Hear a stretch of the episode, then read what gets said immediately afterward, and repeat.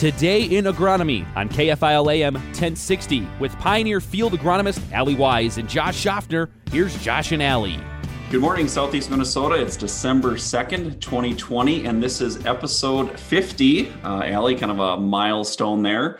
Um, been an extremely busy stretch here, uh, even though harvest wrapped up early. Um, you know, a lot of growers making decisions for next year, and you and I have been out kind of making the rounds, uh, following up with growers, talking, you know, how was this year's crop, doing a lot of planning, um, positioning, and, and getting some um, visits in across the area. But um, I thought today we'd spend a little bit of time, Allie, talking about you know what have been some of the common conversations. You know, not so much you know what are we out there talking about. What have the growers been asking us? You know, from a question standpoint as they look at planning for next year. I think we'll start um, with soybeans, Allie, and um, I'll kind of just pitch this to you. You know, I think one of the common questions we get from everybody is, um, you know, enlist extend. Um, you know, a lot of growers really wanting to go to enlist, but also you know, also coming off of I, I, planted a you know three four varieties this year and had a record crop. And do I want to you know make a complete change and not planting those varieties again? Yeah, I agree. I think comparison of trait options on the soybean side in general have been a big topic of conversation and you know a very important one understandably.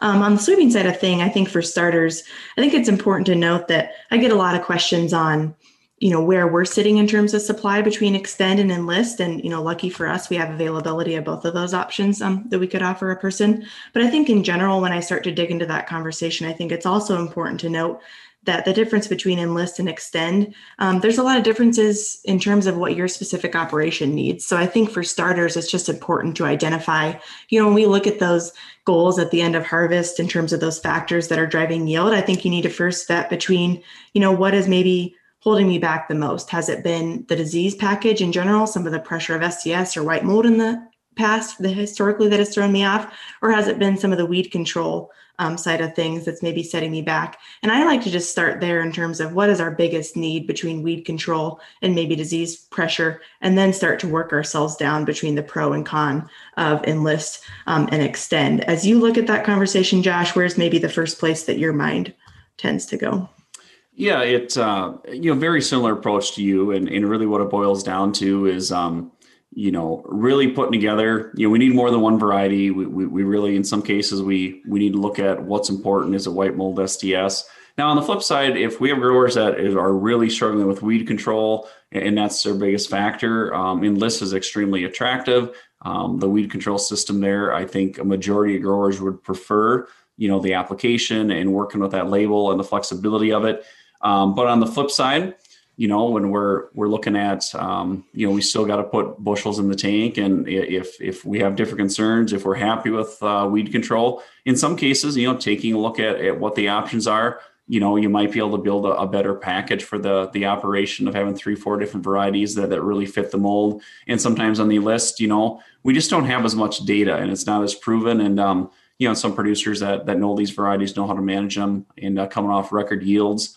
um, is probably keeping some growers in that camp. Still some uncertainty on the weed control, which this could really change. Um, you know, depending on you know what the state label looks like, which we're I think we're still awaiting that. I haven't seen that yet, Allie.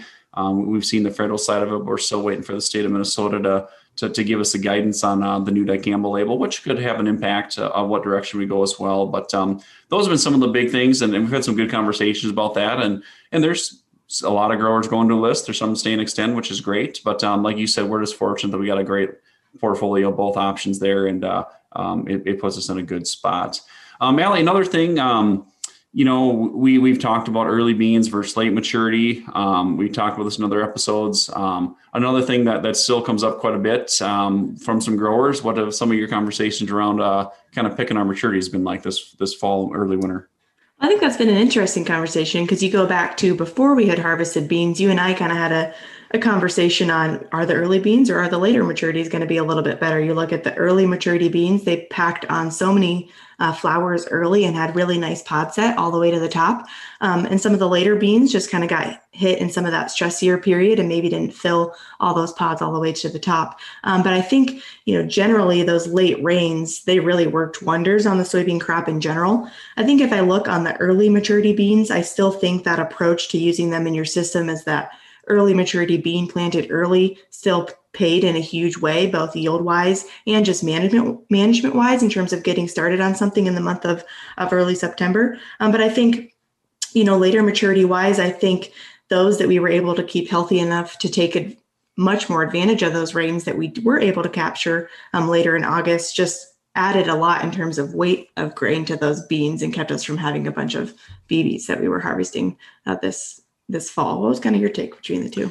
Yeah, I've had a couple of different angles this conversation on some producers that that did some early beans uh, and some full season. And, and one observation I ran into a couple times was I had a um, some questions around you know the planting order. I had some producers that had some really early beans like a, a 1011 and they actually they planted the the late beans first and finished with the early. Now everything was early this year, which in some cases kind of brought everything ready at the same time.